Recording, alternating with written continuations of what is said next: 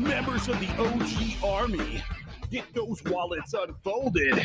Coming up next on the Other Ground Live stage, prepare for an eargasm by Passive J and Big Dalton. Well, good afternoon, and welcome to yet another edition of Other Ground Live. I'm Passive J. That's Big Dalton over there. Uh, say hello, Ryan. Ladies and gentlemen, it is June the 15th. It is a Monday. And being that it is a Monday, fuck, I, I just don't really want to be here right now. Oh, yeah, that's right. It is Monday. Fuck. it's my day off. So, and it's, yeah, I've, it's been so long since I had uh, Mondays off while everyone else is working that you kind of threw me for a second. I'll be honest there, for a half a second, I thought you were making a joke because in my head it was Saturday all day today. Yeah, no, it's it's Monday for you know the rest of the entire fucking world. Right, right, right. Just except for my little pocket of people at my country club. I see the OG Army is forming up in the uh, chat box. It's always good to see you guys. We're going to have a hell of a show. Uh, I'm trying to be less radio guy Jay and just more regular Jay. So you'll excuse me if there's more pauses and dead air. Uh, I am trying to take the advice of people that told me to mellow the fuck out. So we'll see how it goes. Yeah, quit being a fucking tweaker. God damn it. How did your day go? Besides the uh, the obvious. Well, it was the obvious. So I, I think Right. I got off a call about oh about five forty five. Took a piss, and then it was time to do this. Oh, right on, right on. Yeah, uh, my day was probably a lot better than yours. I I did day off stuff. Uh, I got my workout in the morning, uh, leg day, uh, and uh, luckily for me, leg day and lines up with uh, a hot tub day because on my day off, I can actually hop in the hot tub after the workout. So my legs haven't been sore today; just nicely exhausted. Uh, so I have, I've, so I've got that going for me. Uh, beautiful day out. Spent the day, you know, taking care of chores, playing a little video games, and petting my dogs. Oh, and you know, I'm spending time with the wife too. I forgot about that part. Wow, it just sounds so thrilling. Your life, It- it, it just sounds incredible. it is. It actually is, dude. I'm pretty happy with my life. Uh, you know, I'd like more money. Who wouldn't? You know, nicer house, nicer stuff, but that's just stuff. I've got everything I- need and what will get me get me by in my life. You know, uh, a wife that you know I love that loves me. Uh, a roof over my head. As long yeah, as long as I can continue paying my bills, I have no uh, issues at all with living this life for the rest of my life. Uh, the only reason I'd like to have more money is because I'm always just a little bit concerned I'm gonna uh, miss not pay my bills and lose all my shit. but I'm I don't have really high hopes for like the lifestyle of the rich and the famous. Uh, you know, um, I'm perfect. I'm happy. So uh, so I got that going for me. Yeah, you you run with that, Jay. We we need the minimal effort folks out there. Yeah, there you go. Well, it's not minimal effort. It's just like uh, realistic expectations, I believe. Uh, oh, let's see. You know, we I got all kinds of topics uh, because when I did research uh, yesterday, I was it was backup for in case uh, Serena didn't show up. So I've got it all uh, right here in front of me. Uh, do you got any topics you want to talk about before I get into my bullshit? Yeah, we always have, you know, at least a few things. Mhm. So did you see that uh Ford is announcing the new Ford Bronco on July 9th? hmm. Why does that date sound familiar? Because it's OJ Simpson's birthday. uh, no, there's no way that that could be the reason that it sounded familiar to me. But fuck, that's funny, dude. Is it? I assume they- it, yeah. They are literally announcing the return of the Ford Bronco to the Ford lineup on OJ Simpson's birthday. you know, if we have any of the younger fans, they might not even get the relevance of that anymore. I don't know how much of a household fact that is with the younger generation. That's got to be a fact for everyone. I don't care who the fuck you are. Yeah, you don't yeah. know the slow chase through LA with OJ and the Ford Bronco after he killed two people. Like, come on It- now. It was basically the birth of the uh, helicopter chase uh, footage uh, that like, apparently in LA is like a daily thing. They break into the, like shows all the time to show the cops chasing somebody and they're you know them following by helicopter and the news uh, copter recording it. It even happens here occasionally. Uh, it's just Detroit. You don't see a lot more uh, as much of that. Uh, like it's once in a blue moon they'll they'll uh, cut in uh, for like uh, some pretty good chase footage, but it doesn't happen that often. In LA, apparently, it happens all the fucking time And uh, the OJ thing was the start of all of that. Actually, I thought they were doing that even before then. I think it was just the first time the country really, you know, heard about and or saw it. Yeah, that might be true because although that was one probably the reason that they were up there in the first place. Uh, but definitely that made it a national phenomenon. Where before it's pretty much just a California thing. Uh, one of the cool few cool things about California. I actually that's not true. California's got all kinds of cool things. It just sounds like some of their politics are kind of screwing parts of it up. yeah, it's just but, overpopulated. And the traffic sucks, and right, right, right. All of that, but like all of the like living in California stuff is pretty fucking nice, given that the oh. weather's perfect. Yeah, I have a, a, friend that lives in Hun- Huntington Beach now, uh, and a friend that lives in Las Vegas now, but lived in Huntington Beach for uh, like 20 years before he moved away, basically for business. Uh, so I've heard good things about it. I, I think I told you that story about how I almost moved to California, but uh, uh, basically uh, cowered it out. What happened is those those guys they were in a band and they were doing pretty good, and they just like on the spur in a moment decided that they were going to move to California because I thought they would have a better chance of getting big there. Uh, and basically, like they said, "Hey, you want to go with us?" I'm like, "Wow, I don't know. Uh, when are you guys leaving?" They're like, "Oh, tomorrow morning." I'm like, "Uh, it's six o'clock at night. You're leaving at seven in the morning." Uh, I yeah, if they would have given me time to think about it, I might have actually did it. But I, I am never one to jump into something uh, uh, a big change like that uh, you know, without thinking about it first. So my natural inclination was go, uh, maybe not. but I sometimes wonder what would have happened if I would have decided to go with them. Yeah, you probably would end up being a homeless crackhead under a uh, interstate somewhere.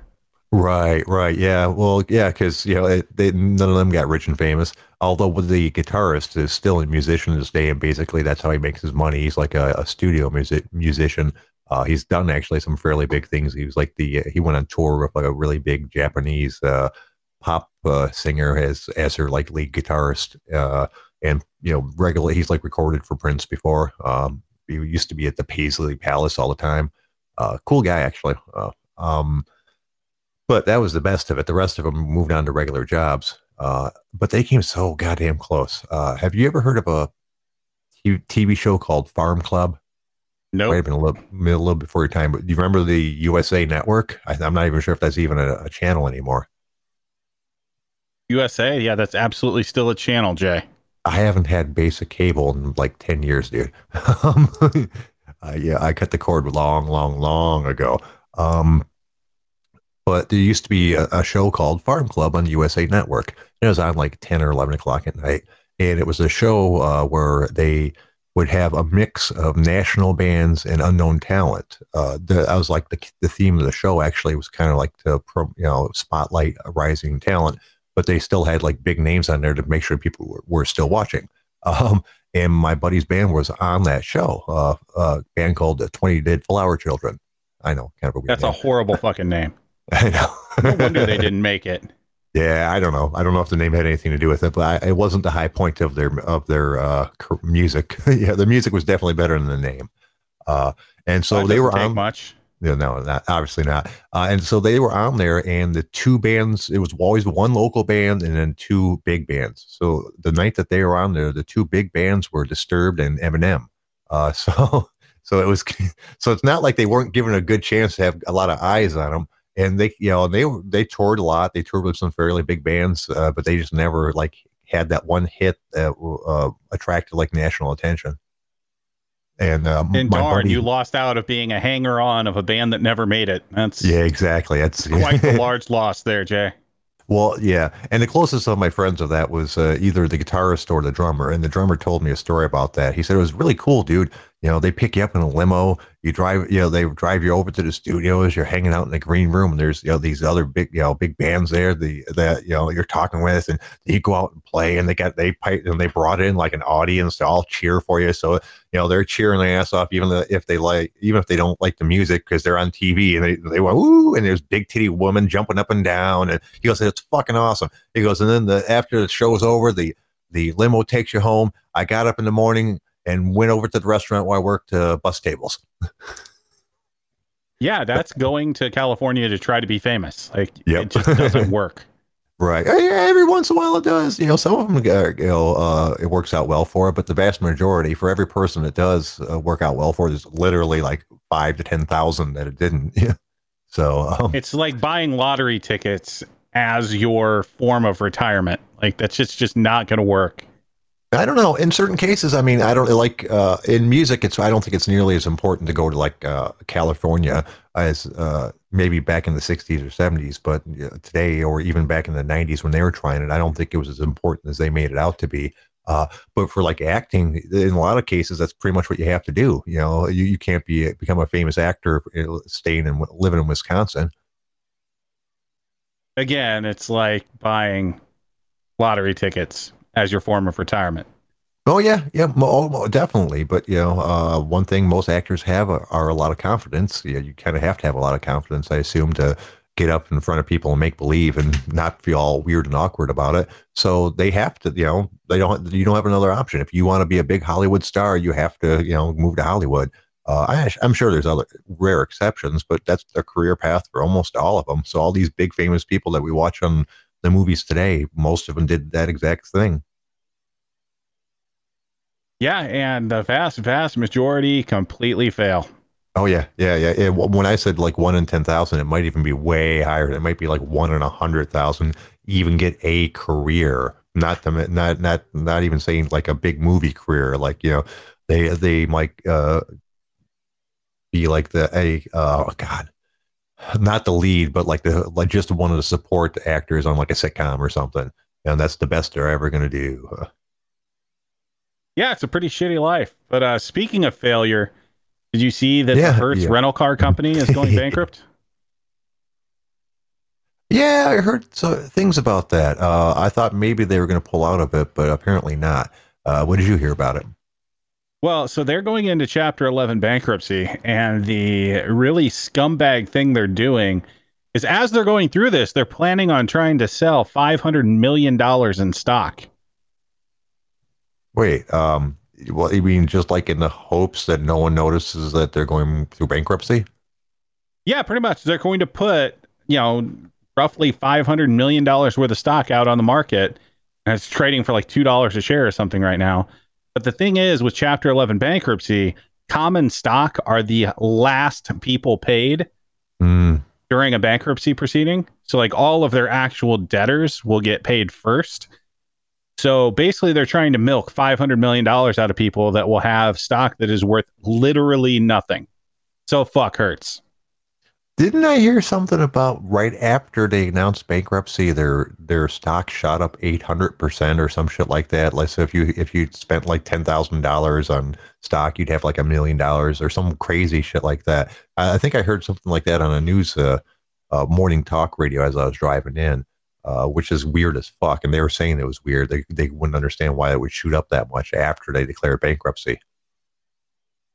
Yeah, I don't know, but this lo- latest ploy is absolutely horrendous. Yeah, uh, did I mean, isn't that the sort of thing you think? I mean, obviously it's easy to milk the public for shit like that, but didn't they think people that knew about that kind of shit wouldn't call them on it? You know, like they were hoping the entire industry didn't notice that shit, not just like you know uh, some gullible people. I mean, shit. How how bad of a strategy is that really?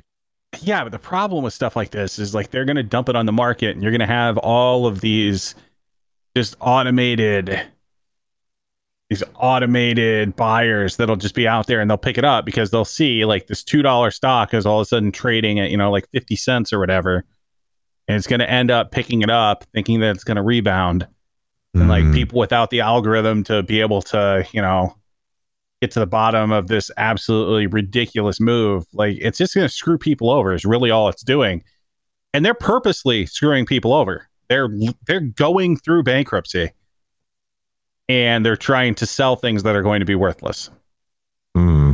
See it here. I thought this was going to be a story about the good deals you can get on some of their cars. This is this is a much sadder story than I I had hoped for. Really. Um. Yeah, this is the company itself being absolute scumbags. Yeah, and really, I guess what the, I guess their attitude is, yeah, we're doing that. When the company is going bankrupt, we don't really have to worry about our reputation. We're just trying to get whatever money we can on the way out. Uh, I Yeah, assume, pretty but- much. Yeah, Wow, they're that's shitty. garbage people. Oh Jesus fucking Christ! But I heard you can get a real good deal on like a Corvette or a Mustang or something if that's your thing. Yeah, no, I'm not going to support a dime to that company, regardless if I got a good deal on something. Wouldn't they just go? See, that's why I don't understand. Uh, after declaring bankruptcy, wouldn't anything they get from like selling the cars or selling that stock go to their debit debitors first anyway? So it's not like they're going to get the money. Yes, it'll originally go to like people that hold debt, but you never know how these companies are structuring some of this stuff. Like, are they going to be able to throw like last minute bonuses to like their corporate board and you know crap like that? Like, there's something else going on there. You know there is. Mm-hmm. We are speaking about Hertz, and not the donuts for once, the actual company. Jay, no. No, you don't get you, you no, you don't remember that joke, you know? No, that was never a good joke. Jay. Oh, okay. No, I trust me, I agree. I was the recipient of many of a Hertz donut, even after I told him I didn't want a donut. oh God. Uh, what else you got?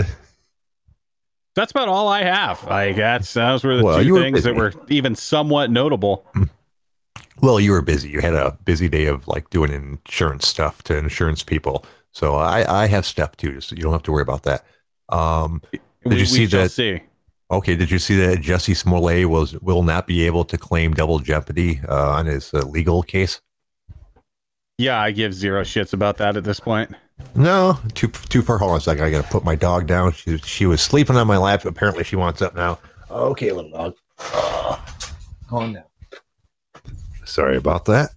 Uh, yeah, well, you know, uh, I just he, I don't, I'm not a big fan of people that uh, make false claims and stuff. So I'm glad to hear that.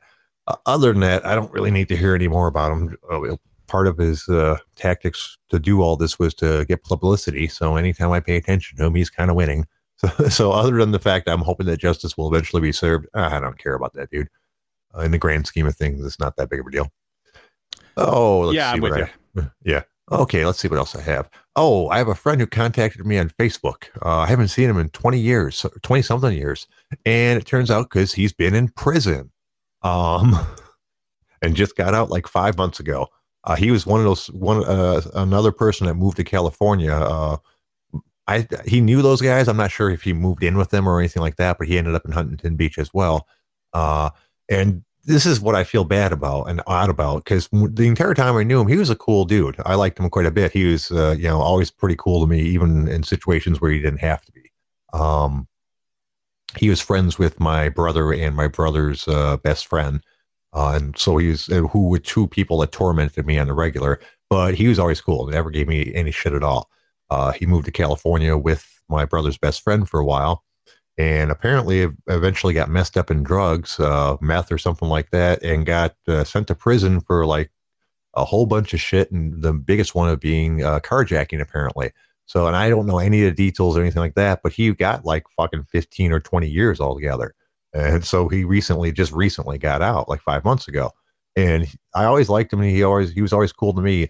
But I'm kind of uncomfortable with the fact that he's shooting me messages on the internet uh, and don't get me wrong, you know, uh, I'm not, you know, I, I don't want him to stop, dude. You, when you get out of that, uh, when you get out of prison, you know, you need people to support you and get you on track. So I, I don't want him to stop talking to you. But it was, really kind of an uncomfortable uh, uh, feeling for a little bit. Uh, once I started talking for a little while, I, the old dude that I remember showing through on the messages, and uh, you know, I kind of got over it. But it was a weird feeling. I kind of felt bad for, about it for a bad about it uh, or kind of, well, I, I don't know, almost ashamed of myself that my first thing was, oh fuck, dude, I, I'm not sure if I want this dude talking to me. You know, I don't know. How do you feel about it? Was that should I? Am I just making something out of nothing? Yeah, probably. And and I mean, you don't got to lie to us. Your first impression was, oh boy, someone's actually talking to me. This is cool. Oh yes, yes, that was my first impression. Oh, I was like, oh, it's Tim. And then, you know, and he, but he was he was, and he's completely honest about it. I was like, hey, how have you been? He's like, oh, not too bad. I you know just got out of prison five months ago. I'm like, oh, that's right. He was damn, and he wasn't in prison for like you know tax evasion or something. It was some pretty fucked up shit. Uh, but so I don't know. I guess I was making too much of it. Uh, he certainly deserves a second chance, just like everybody else, and he was a good friend of mine. So I'm just going to move on uh, accordingly. Uh, but have you ever been in a situation like that where someone uh, came back from your past unexpectedly? Well, especially not with prison. Like I'm not from Detroit, and I I don't have a bunch of thug friends like Passive J here. okay, maybe not. All right. Well, let's see what else we got today. Uh, oh, did you see that uh, there was like eight people wounded uh, in a shooting outside of a bar in San, San Antonio? Uh, the guy that a guy was denied entry and uh, he went back to his gun. Is oh well, actually, I'm, I'm, sorry, I'm telling the story a little bit out of order. He was denied entry. Said, you know, uh, I'm a UFC fighter from California. Don't you know who I am? Then went back to his car and got a rifle and started shooting people. And luckily, while eight people were wounded, no one was killed. So apparently, he's not good of a shot. And what do you think of the odds there that was Karo Parisyan doing? yeah, no, no, there weren't any bros in that in that quote, so it definitely yeah. wasn't him. I mean, the odds that it actually is a UFC fighter in any way, shape, or form are pretty goddamn low. Because if nothing else, that story is like two days old. So if it was a real UFC fighter, we probably would have heard about it by now. Well, that and every fighter that I've ever known that has fought in the UFC does not use that like as their calling card. I'm a UFC fighter yeah, from California. Like, yeah, it's pretty specific. yeah, they don't walk into someplace like, "Don't you know I'm a UFC fighter from California?" no, like that's not a thing. Yeah, well, uh, well, I don't know. Know, unless you're visiting your cousin on the on season five of The Ultimate Fighter, then maybe it is a thing well, that not even that. He was just playing, you know, ridiculous Karo Parisyan being Karo Parisyan. Yeah, you know yeah. I am, bro. uh, he was. I mean, he. God, I, I really was bummed out when his career uh, went astray because I like uh, judo-based uh, fighting. He was good at it. You know, so I I enjoy standing throws. That's one of the cool things about MMA. Uh, he was one of the few people that did it very well. Uh, he, I don't know. He, I, I think was his were his issues all mental. Did he just not have the correct training he needed to like advance his skills where he should have, and and to cover the holes that he uh, probably started off with, only being based in judo? I mean, what do you think? Yeah, I'm thinking a lot of it probably was mental. Like you could see, he was super egotistical. And generally, if you think you are way better than you actually are at anything in life, you're not going to be successful. Mm, yeah, because he probably wasn't pay, putting the effort into it he should at that level. Then, because uh, you know when you're really talented at something, it's like the BJ Penn thing. If you if you're really talented, it's kind of hard to force yourself to to uh, train that hard because you feel like you don't need to. One second, I need some water. But that was the huge problem with BJ Penn is he was so good at everything he tried doing that like he just got bored with everything. Like he's an absolute phenom Brazilian jiu-jitsu. He developed outstanding boxing. But like outside of that, like he never wanted to be the best at exercising. He was fucking Kenny Powers of MMA. yeah, that's entirely true. Um, and then when you, and I don't know how true this is, but uh, but supposedly he comes from a very rich family, and that, that does not necessarily mean he got any money from his very rich family, because we we know that that is not always the case. But if he did get a fair amount of money from that, then that also removes another mo- motivation that a lot of fighters have. A lot of these fighters are coming from not much, and you know they want to, you know, tr- they're motivated financially to do a lot of this shit. So you know, which will make a man work harder if he doesn't know when uh, his next meal's coming from. You know, and, and if he loses that fight, he's eating ramen noodles instead of steak. Yeah, I think with with him though, it's just more like he didn't like the working out part of it, which nobody mm. fucking does. And he was able to skate by on just having way more natural talent than basically anyone until he ran into like the absolute like freak athletes that also train their ass off like St. Pierre. Right, right, right. Uh, and then of course, in general, the sport has been advancing. I think in you know like when I started watching in 2005, with the exception of like the really really really elite people there, um, I don't think any like the regular fighters could compete with the regular fighters today. The sport's just advanced so much. Well, yeah, that's a young sport like this. Like that's what happens. Like the fights in like 2000 are basically what the women's fights are today. Right. People that are good at like one aspect of fighting, and you may have a couple guys that are really well rounded and and awesome, and they're just miles better than anyone, and that's like what you have in female MMA today, as far as like Nunes and Shevchenko. Right, because they're pretty well rounded. They're and they don't have any obvious holes in their game. Uh, it's you know it's a lot hard. Uh, it's pretty easy for them to just pick the spot that their opponent is not good at and focus on that for the match. Yeah, they're just levels better than everyone else right now. Yep. Speaking of levels better, holy shit! I my friend Roxy posted uh, the picture. The you know she dressed up in the. She likes to do cosplay. Um, she used to do cosplay at the Invicta fights. Uh, you know, for the weigh-ins, they, they don't let you do that for um the actual weigh-ins for the UFC. But she still likes to dress up beforehand, and I think they might let her do it for the ceremony or or, or whatever. Uh, but she picked out like uh, her outfit for like a, uh, as, and she's a, a female Dragon Ball Z character that I'm actually not familiar with but she is fucking jack, dude. it's uh, it's it's pretty ridiculous, man. Okay. Well, sorry, we were talking about well-rounded and stuff, and, I- and she's one of the few people, one, one of the few people in the women's division that are pretty well-rounded at this point.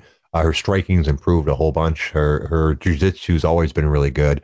Uh, now that she's got her strength and conditioning in order, uh, I seriously think she might have a chance to take the belt. I, obviously, it won't be an easy fight at all, but I, I think people are really undervalue underrating uh, her fighting ability at this point.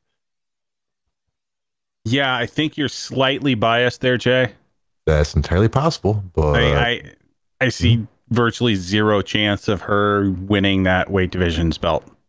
I don't know. I bet you she's better on the ground than than, than uh, the chick whose name I can't say. But That's half. That's half the fighters in the UFC, Jay. Yeah, yeah, but uh, she's also strong, possibly strong enough to take her down now. And her while her striking won't be on the same level, it's probably good enough to avoid getting her head knocked off while she's doing it. And if she takes her down, by she has multiple avenues. She, I bet she's better at uh, both submissions and keeping her in a position for ground and pound at this point. So I think she has a really good chance. The, the only issue is, will she be able to take her down without getting her head knocked off? Yeah, Jay. No, I. I hate to say this. Roxy's been around forever. She's one of the pioneers of women's MMA, but she has zero chance against Valentina Shevchenko. All right, we'll see. I mean, she's You also get thought Felicia. Spencer was going to beat Amanda Nunes, so Not let's- let's be really. Not really. I just uh, so I saw someone make a hail mary uh, prediction on one of those websites. I'm like, yeah, that sounds like it'll be fun to say. Um, no, I didn't. I knew she didn't realistically have a chance. Um, but and once again, I was half right. I said it'd be a five round decision. I just got the who won. Wow, you called a women's fight that, that was going to a decision. Yeah, exactly. Really going out on a limb there, Jay. Well, you know, uh, they call me Nostradamus. Uh, That, that's no. like me making a prediction on an Ngannou fight saying it's not going the distance. okay, that is fair enough. Uh, uh, let's see what else we got today. Uh, I'm just having a good day, dude. I feel good. Uh, I my stomach issues went away this morning. I, I got up with not feeling all that awesome, but over the course of the day, good. I had a steak for dinner. Yay, steak and rice. Are you eating Oh. any vegetables, Jay? Oh, I was about to say, oh, and some uh, green beans. It was good. Okay. It was going to be the green beans or carrots, and I can't stand cooked carrots. I love uh, I love uh, raw carrots. I'm just not a big fan of cooked ones. So I have some raw carrots with it. Like you don't have Yeah, to cook everything. Well, she bought she bought them in a can. I'm like, eh. so uh, so I had the green beans, which pretty much tastes like nothing to me, which is fine. You know, I'm not eating them. I don't eat for fun anymore. uh, and it's even reaching a point where stuff that's food safe for me, but uh, like junk food, like she she brought home. Uh, she went. She stopped at Burger King on her way out and about today, and brought me back a couple hamburgers with just mustard and, and a little bit of ketchup ketchup on it because I can handle that. Uh, and I took like two bites of one. I was like, "Man, I don't even want this, dude." It's it's just stuff. The, the it doesn't even taste good anymore, and which is surprising because I always used to enjoy myself a McDonald, a Burger King hamburger. Not anymore. Yeah, your life is pretty terrible, Jay. Yeah, well, what are you gonna do? Yeah. Not not even any more uh, red lobster for you. Oh, I well, I c- maybe maybe uh maybe at certain points. I forgot that. I, I've honestly, it's gonna be a while before we have a chance to go. Um, but I can have butter and I can have lobster and crab. So it, theoretically, that'd be a nice going out meal I could do. Um, red lobster is too expensive for us to go that often, but maybe once every month or two. Yeah, you should still go to like someplace better than Red Lobster as your like once and once a month place.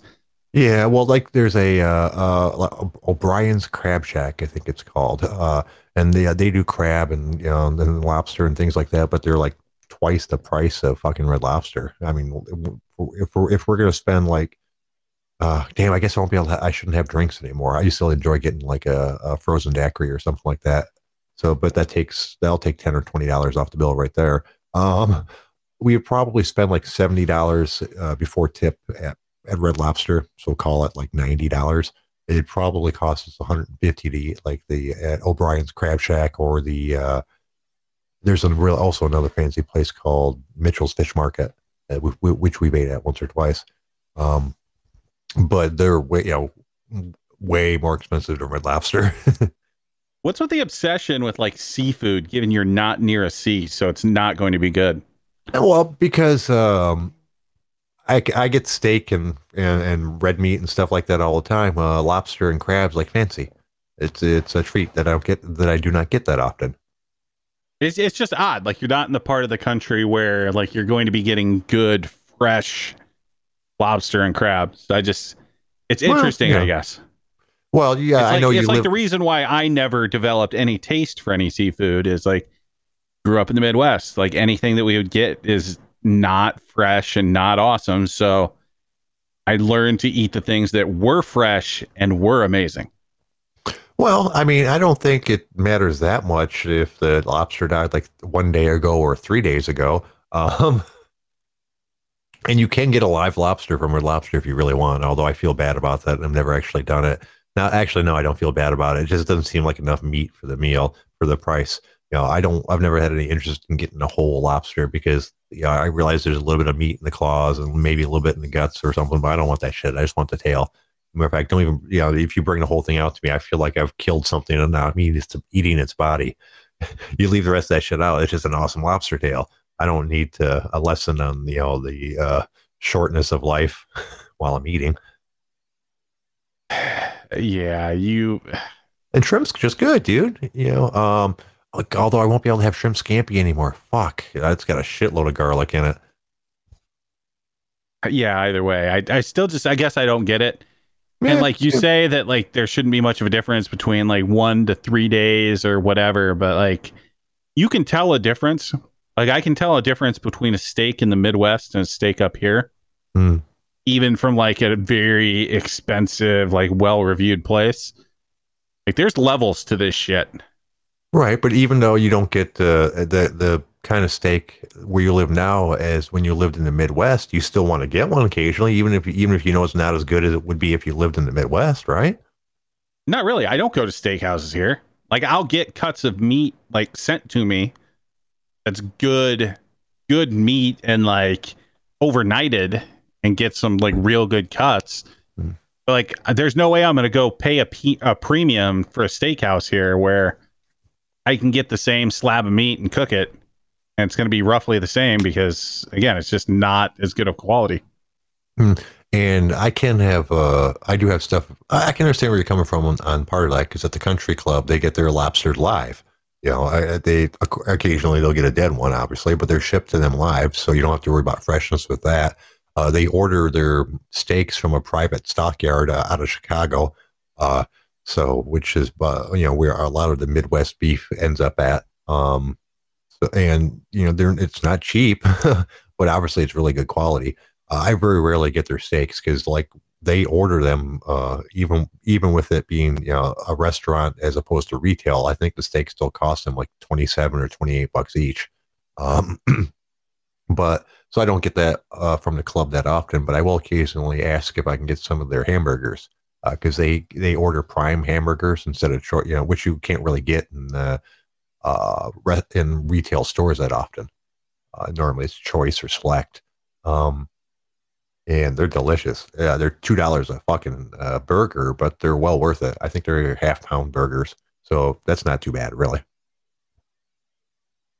Yeah, I don't know. I don't I don't go through a ton of ground beef.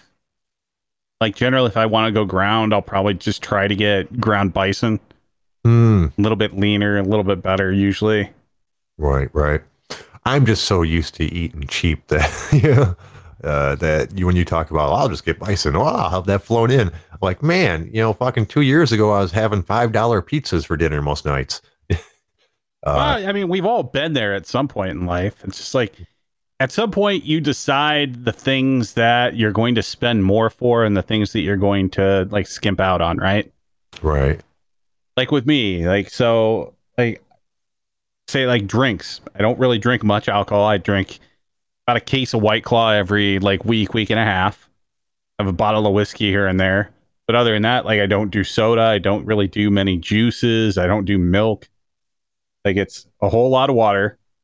Like for the food I eat, I I will always go all out on good cuts of meat. This is where you're getting most of your nutrition. But otherwise, it's like you know five pound bags of rice, like frozen, you know two to three pound bags of like vegetables, like stuff like that. Like all of that can be cheap stuff, and it doesn't matter as long as I'm getting a really good cut of beef, some good grass fed butter. Like I'm good. Right, right. I can see that. With like, how much of a difference in the qual- quality or can there be between like a cheap bag of vegetables and an expensive bag of vegetables? And even an expensive bag of vegetables is not going to be expensive, obviously. Um, you know, the big price differences are always in stuff like the meat, uh, not in like the sides. You know, you're never going to find you know a, a three dollar bag of potatoes and a twenty dollar bag of potatoes, but you'll find that for cuts of meat. Right, absolutely. Like so veggies, yes. Like fresh veggies are always the way to go if you can do it. I just don't got time for that shit. I'd rather just get some frozen veggies, throw them in the freezer, use them when I need them. Like I will absolutely be lazy with that stuff. Right. Yeah. Well, you know, uh, it, and there's only so much uh, time in the day, really. I mean, you do have to prioritize what you want to use your time with. Um, Now, if I had a personal chef, then yes, the freshest everything. oh yeah, dude. I had just said I, that I love my life and I don't mind not being rich and I'm happy with what I have. Having said that, being rich would be pretty fucking cool. Uh, the members of my country club live uh, the life. Uh, you know, there, our menu is as such that basically we have you know a, a set menu, but you can basically customize anything that we, they order a ridiculous amount. Uh, they have like make your own salad things. What you talking about that made me think of that, where you can have make pretty much any kind of salad you could possibly think of, anywhere from having like cherries and fucking raisins and dates in it to um, having fucking meat and fucking shrimp in it if you want it. Uh, just whatever you can think of. Uh, and a lot of them eat healthy, uh, and be, but it's a lot easier for them to eat healthy because they got a, a basically a custom kitchen making them whatever they want to eat healthy. They just walk in, order it, sign it, you know, and sign their name. See, this is for a while there when I was still actively fighting here and there. I always made it a point to date girls that were in college for like different nutritional fields. So like if they were studying to be a nutritionist, like I would always just target them and I would get them to do all of my meal prep. And you have no idea how much easier it is to stay like on a perfect weight if you have someone completely designing your diet, cooking all the food and telling you what to eat and when. Oh yeah. Oh, dude, that would be. I, I would be loving that. You know, um, I've thought about buying some of the pre-prepared uh, meals that they send you before, but it's just too cost pro- prohibitive. You know, uh, if but if you could give me like something that you know, here, this is already made. Throw it in the microwave for a minute and a half. It's a great nutritious meal. You eat eat six eat one of these uh, six of these meals every day. One of the five ones I sent you. Yada yada yada. I love that, but they're fucking expensive as shit. See, I had someone, uh, it's probably three or four years back now, and it was after I was coming back from an injury, and I found this girl that would do like all my cooking and everything for me. I gave her like, what was it? I think it gave her 500 bucks a month and basically said, just like, cook all my meals for me. Just as long as we're hitting like so many calories, just like cook all the food, tell me when and what to eat, and spend however much of the 500 you want on the food Just make sure that it's enough calories. So she was able to find deals on things and get everything done to where she was only spending probably like 250, 300 bucks a month on the food. So she's profiting a good 200 on the top. And I had all my food laid out for me. And over the course of like three months, dropped like 20 pounds. Energy level was perfect. Like that's the way to go if you find someone to do it. Yeah, I mean, I, at this point, I I wouldn't even mind like just the pre-prepared meals where they like they give you a plan. You're like, we'll send you three meals a day, or you know, they're already ready. Uh, you pick pick out which meals you want, uh, and you know, be able to pick out enough so that I make sure I was getting enough calories every day. And you just you know get up in the morning. Oh, here's the morning one. Uh, when I get to work, you know, oh, here's my midday one. You know, here's my snack one. Oh, midday, throw in this one. Uh, and I would love that, but and there's quite a few plans like that. I think uh, Dinnerly might be one. I can't remember the names of their plans, but I've seen at least four or five or six different ones where they want to send you pre-prepared and ready to me- eat meals. There's another two dozen of them that will just want to send you the ingredients for you to make the meal yourself, uh, which is which would be great if I was retired, but I, I don't really have the time to fuck around with a lot of food. Um, so the pre-prepared ones interest me more. Uh, but fucking God, they're expensive. I think they end up being like seven or nine dollars a meal or some shit like that for the most part. And I can't sp- afford to spend like forty dollars a day on my food. Eh, a lot of those aren't too terrible.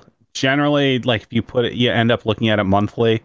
Right. Probably looking somewhere around like five hundred bucks a month or something like that.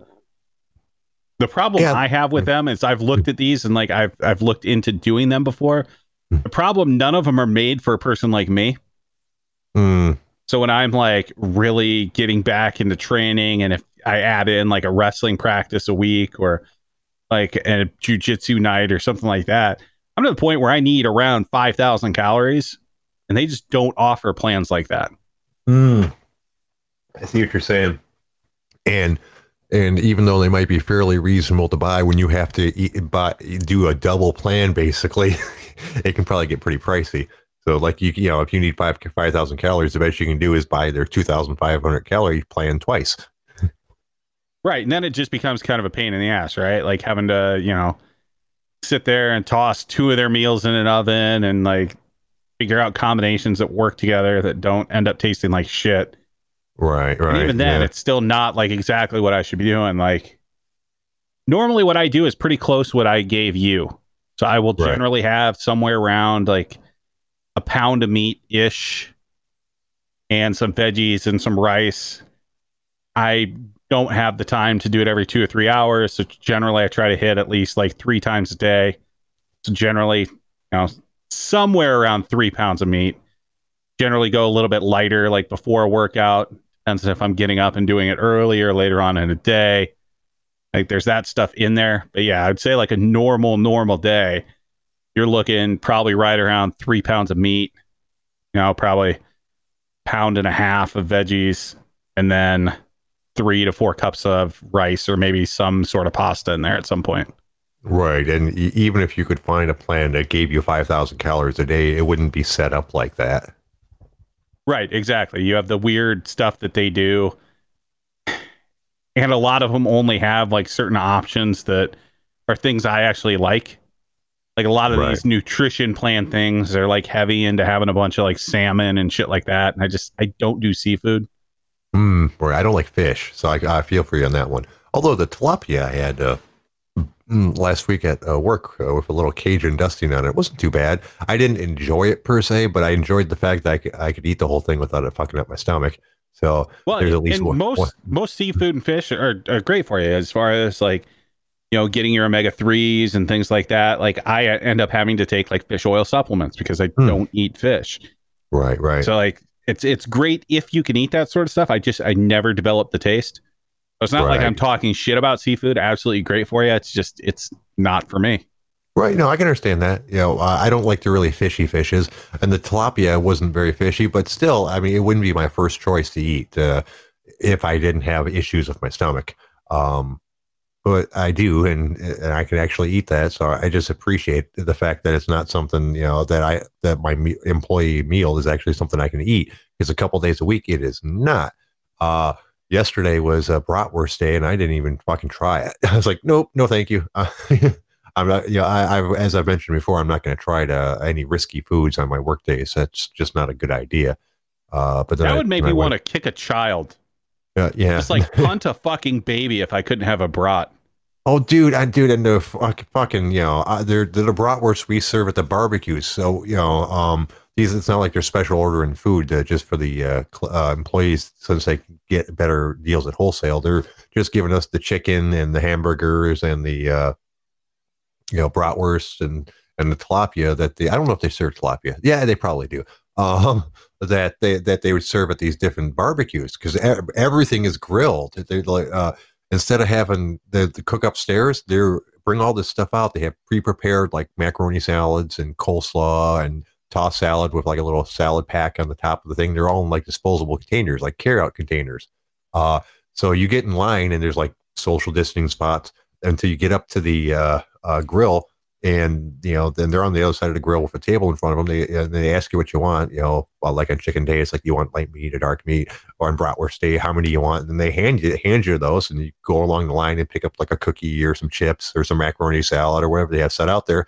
And then you go into our break room, which has most of the tables removed to it. There is one chair at every table. You you're not allowed to sit at a table for everybody. If there if there's not a table available, uh, you can't add cha- chairs to the ones there. You have to wait until uh, someone's done eating, or take your food someplace else and eat it. Because obviously you're going to have your mask off and stuff. They're pretty serious about this, uh, you know, COVID shit. Apparently. And Yeah, apparently I- there's kind of uh there's been some spikes in that anyway, so it's not looking not looking real great. Oh God, you know, I just I need it to go away. I mean, yes, I for selfish reasons. Obviously, I don't want anyone to get sick and shit like that. But it's a pain in the ass. Uh, I don't like wearing a mask every day. Yada yada. I realize, you know, some people have been doing it way longer than I have since this this shit's been going around since March, and some people, the uh, the essential workers, uh, have been working the entire time uh, in the public. But it, it it does affect the country club quite a bit. Um, my wife's not getting any money from uh, the card tables, might not for a long time.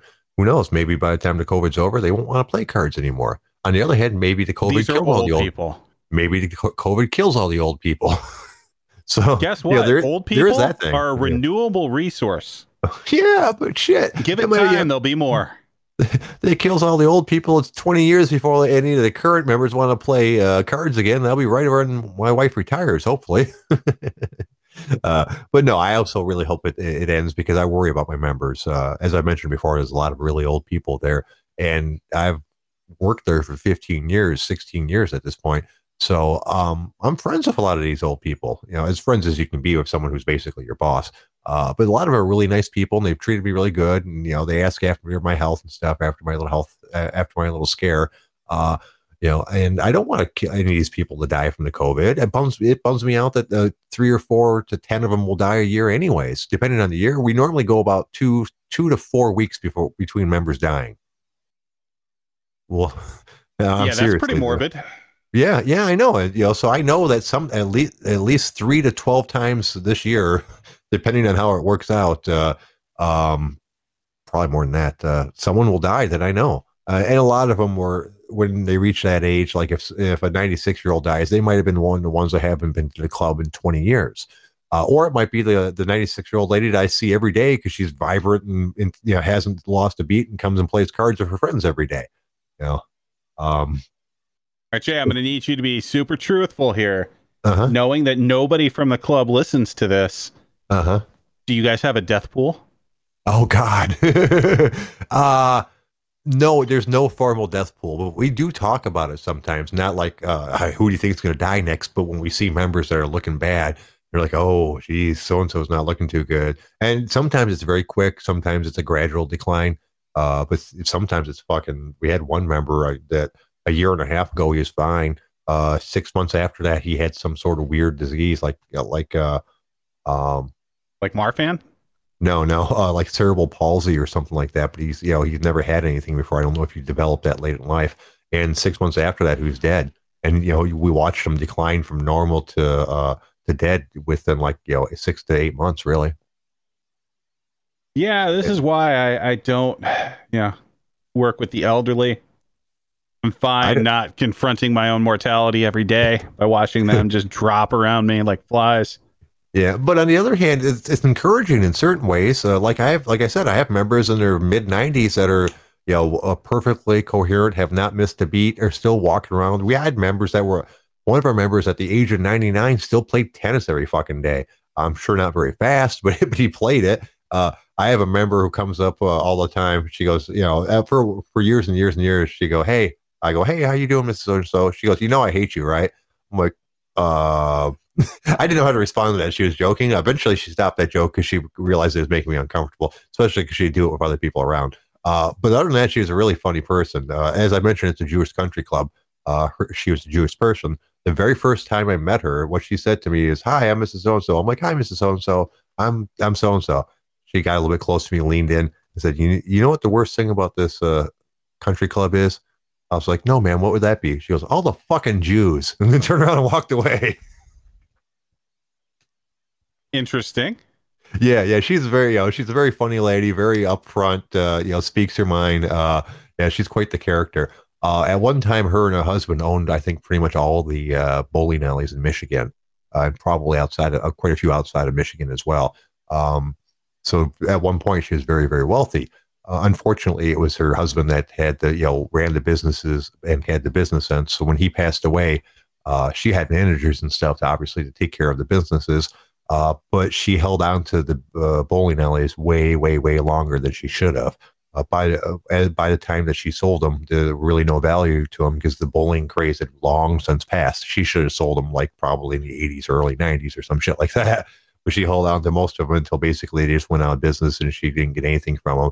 So she's one of those members that if she hadn't been a member for like 60 years, she wouldn't be able to afford to be a member because uh, they gradually get discounts and, and senior status and super senior status and all that good shit. So she doesn't pay him a lot for monthly dues, just what she spends on, you know, like her half a sandwich and soup while she's having uh, playing cards or for friends.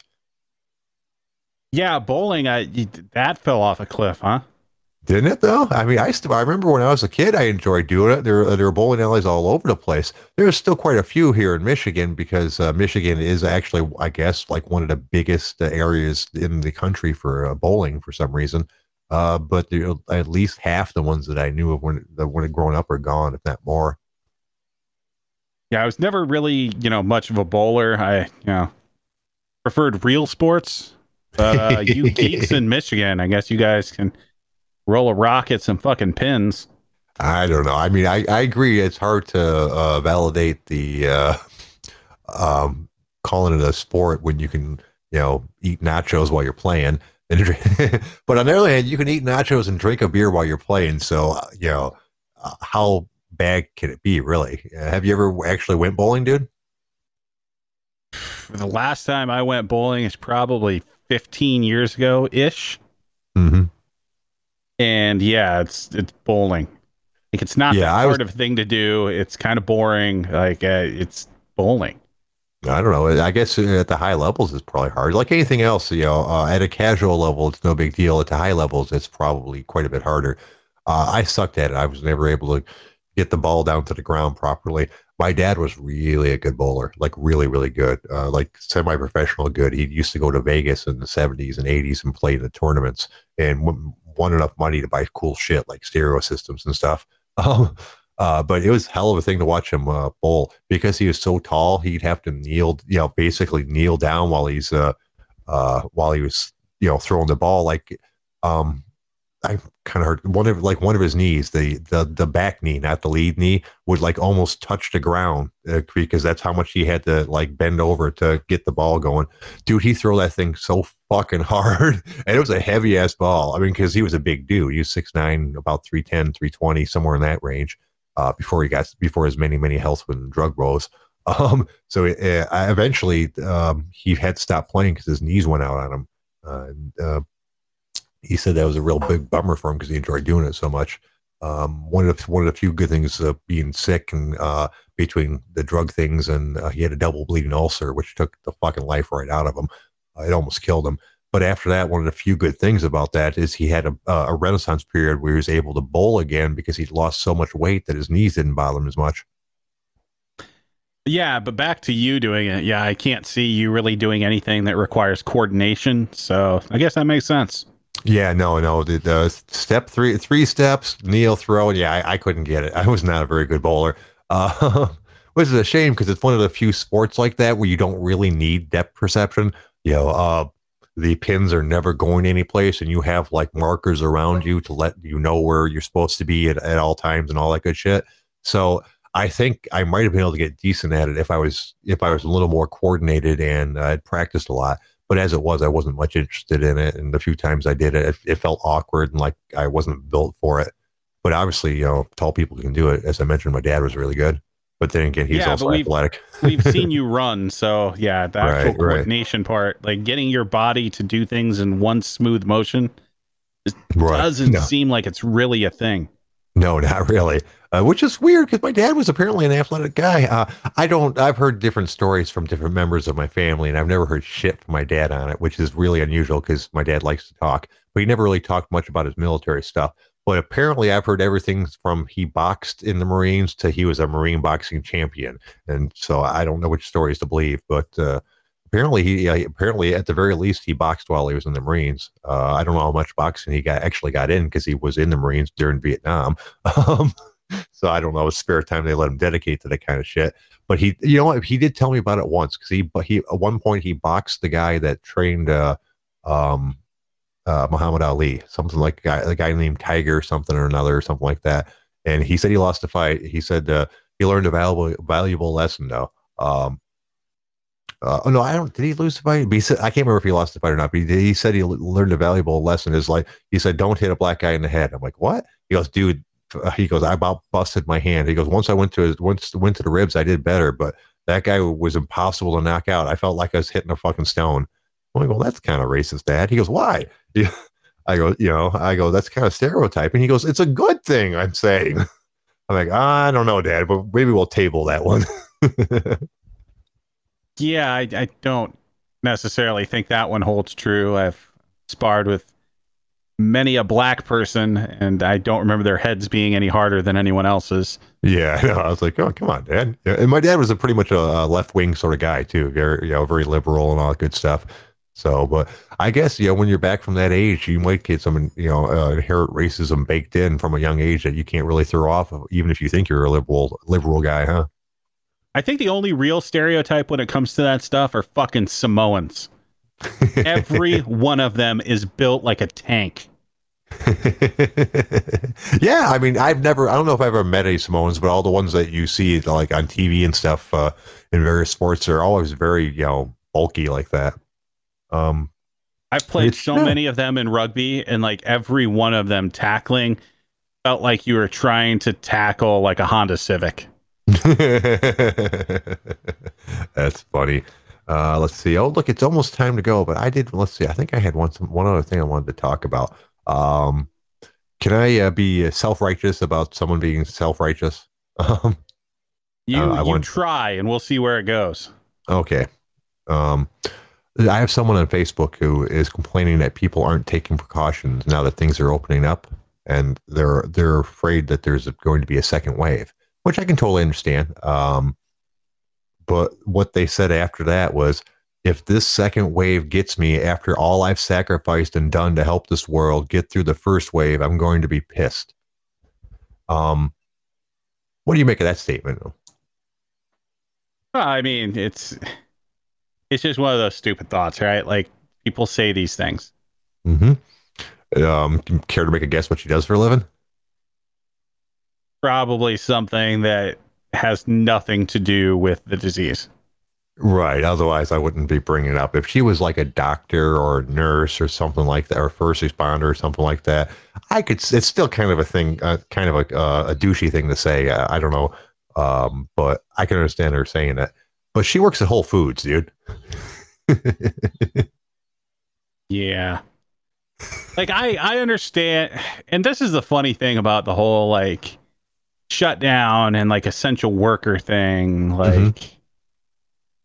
it really gave way to a lot of people either that are like service employees like getting this ego that they don't really deserve or people that even feed into it hmm Like, I'm sorry, you're not a fucking hero because you work at the stop and shop. You work at the stop and shop because you don't have the skills to have a salary position somewhere where you're not making $8.15 an hour. And yes, it's awesome that you're working through the whole pandemic and everything else and you're helping out society. But it doesn't mean you're that much more valuable. You still don't have any sort of incredible skills besides punching on a fucking cash register and bagging my groceries. If you had other skills, you'd be doing other things. You might be that nurse out there that's pulling a 20 hour day or the doctor that's pulling a, you know, a week long of, of emergency room duty. Or you might be some of those white collar professionals that are sitting on their ass taking calls all day.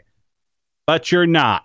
You are a service professional making mm-hmm. probably less than $10 an hour. And there's a reason for that. So thank you for what you do, but go fuck yourself for thinking you're special. and there's a, and don't get me wrong, uh, everybody plays a part in society. Uh, everyone is important that way. Almost every job out there is out there for a reason. Uh, so you should always feel, uh, you should never be ashamed of the job that you have uh, or have, have it affect your self work worth.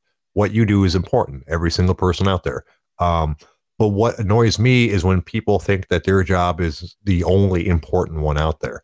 Uh, I have a whole bunch of, for example, Facebook friends that are truck drivers. Obviously, uh, truck drivers have an important job. Uh, our world works by things going from place to place, and the truck driver is always the final guy that gets it to you.